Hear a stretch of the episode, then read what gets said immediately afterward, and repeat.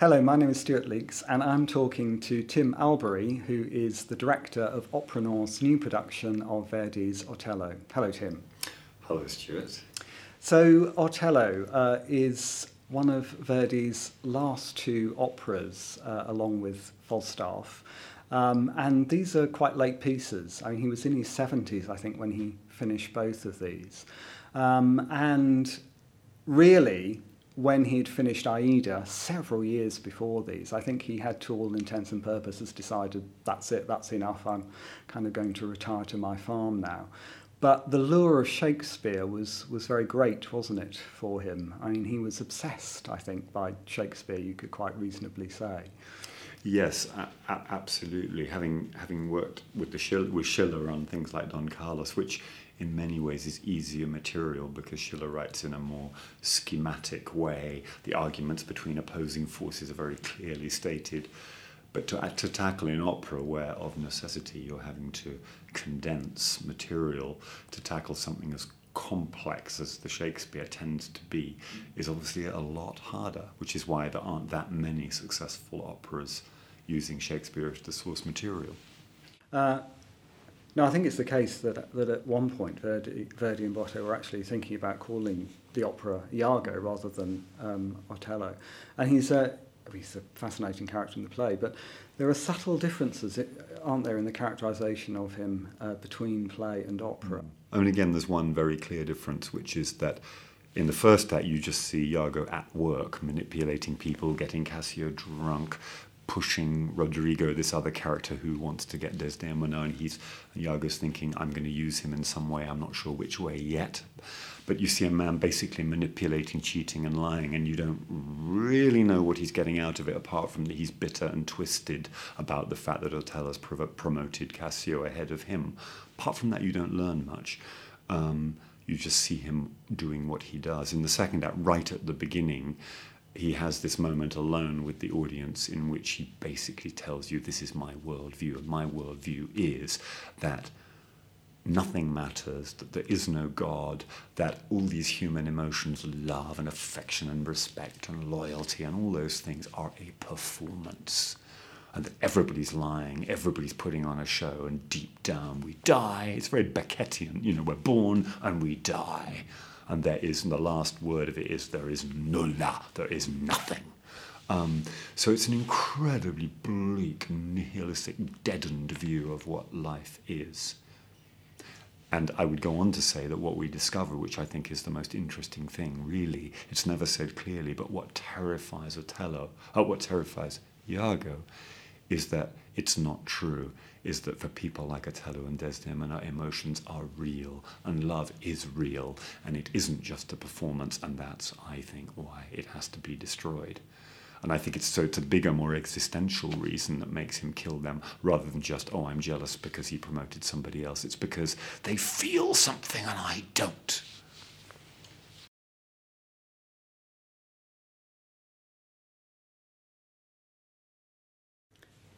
Now, the role of Otello is considered generally to be one of the biggest challenges in the repertoire, and in fact quite a lot of notable tenors over the years have avoided it, or, you know, sort of not had a great success in the role. But I wonder what you feel that, you know, considering that it is a sort of fairly iconic role in the repertoire, what are Otello, Ronald Sam, will bring to the role? Well, he brings one interesting thing, because, as we know, in the theatre, if you went to see the play Othello nowadays and there was a white person playing a black person, you would probably be pretty upset. You'd expect this not to happen. Lenny Henry played it recently, as we know, with some success. But in the opera world, strangely, in the world of international opera, it's still quite normal to have a white person playing Otello. I mean, it happens all the time.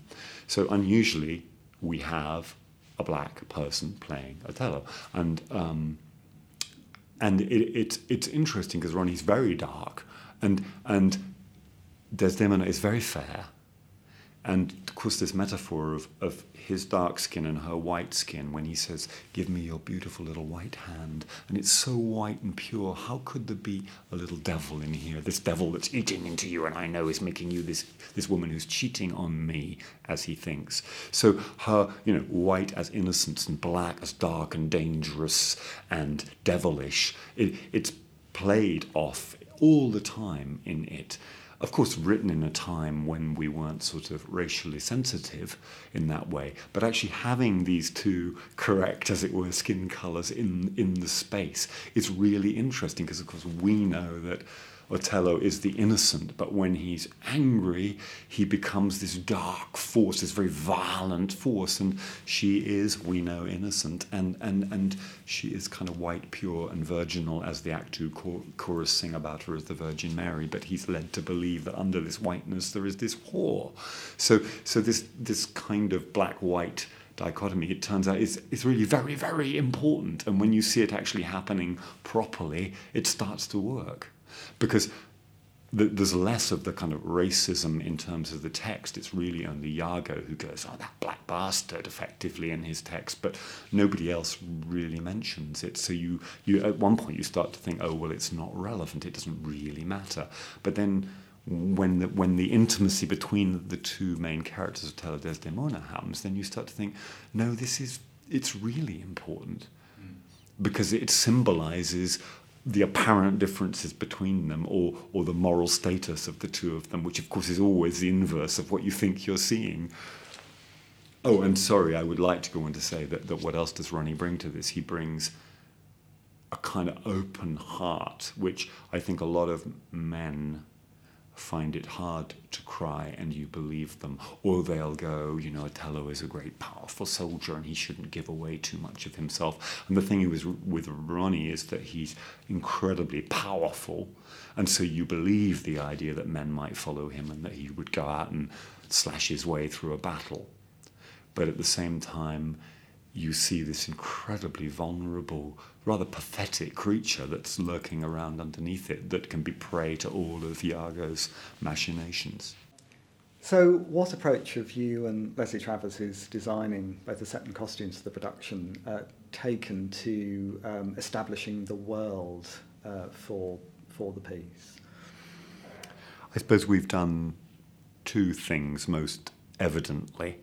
One is to pick a time for clothes and for the feeling of the space, on the principle that we are not doing, say, Elizabethan clothes as you might do in a traditional production of either the play or the opera, but we've chosen a time where male clothes are very male, and they can be uniform and they can be military, in this case naval, and where women can wear clothes that tell us about their status and their character.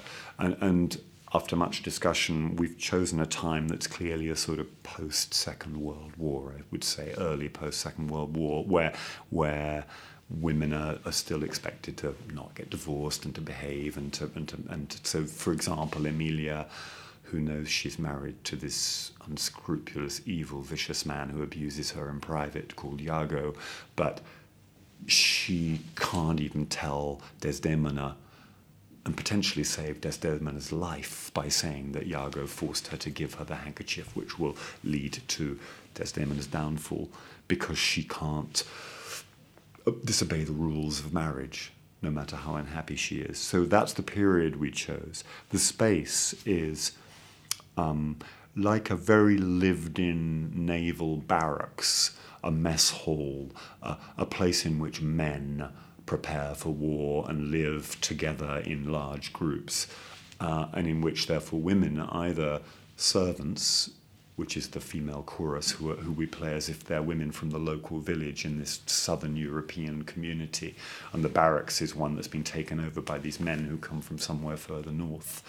And the women are cooking and cleaning and so on, but actually, and they live a very different, more Catholic, conservative life in the local village, and where the men are at home, and this is their world. And we have these two outsiders, Desdemona and her friend Emilia, who arrive, more sophisticated, aristocratic women, and find themselves in this world where men have a particular set of rules and ways of behaving, and they are completely outside and alone in it.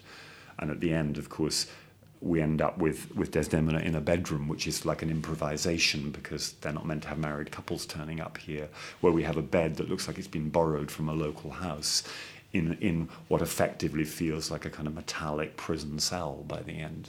So it's everything comes out of this one room, and multiple other kinds of room exist within it, but all the time you feel that Desdemona is caught in this male military world. And I wonder if you could just choose one or two moments from the piece that, you know, are particular favourites for you, or key, you think, to what it's all about.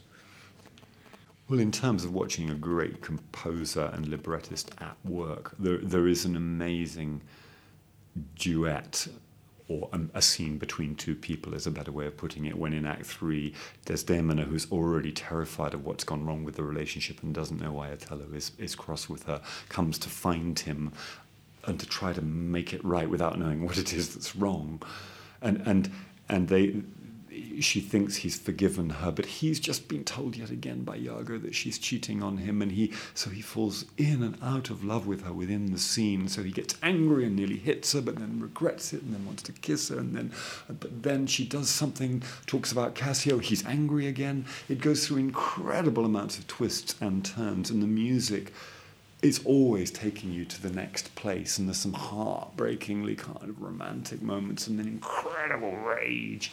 And you just think, to be able to write that in this economical way, it's a scene only lasts probably 6 minutes, and in the course of it, you've been everywhere. And you just think, that is, you have to be a master to write that. It would have taken Wagner 3/4 of an hour, you know, but he does it in 6 minutes or so, and it's extraordinary. And then I suppose the bedroom scene, you have to accept, is the most beautiful, beautiful music you will hear.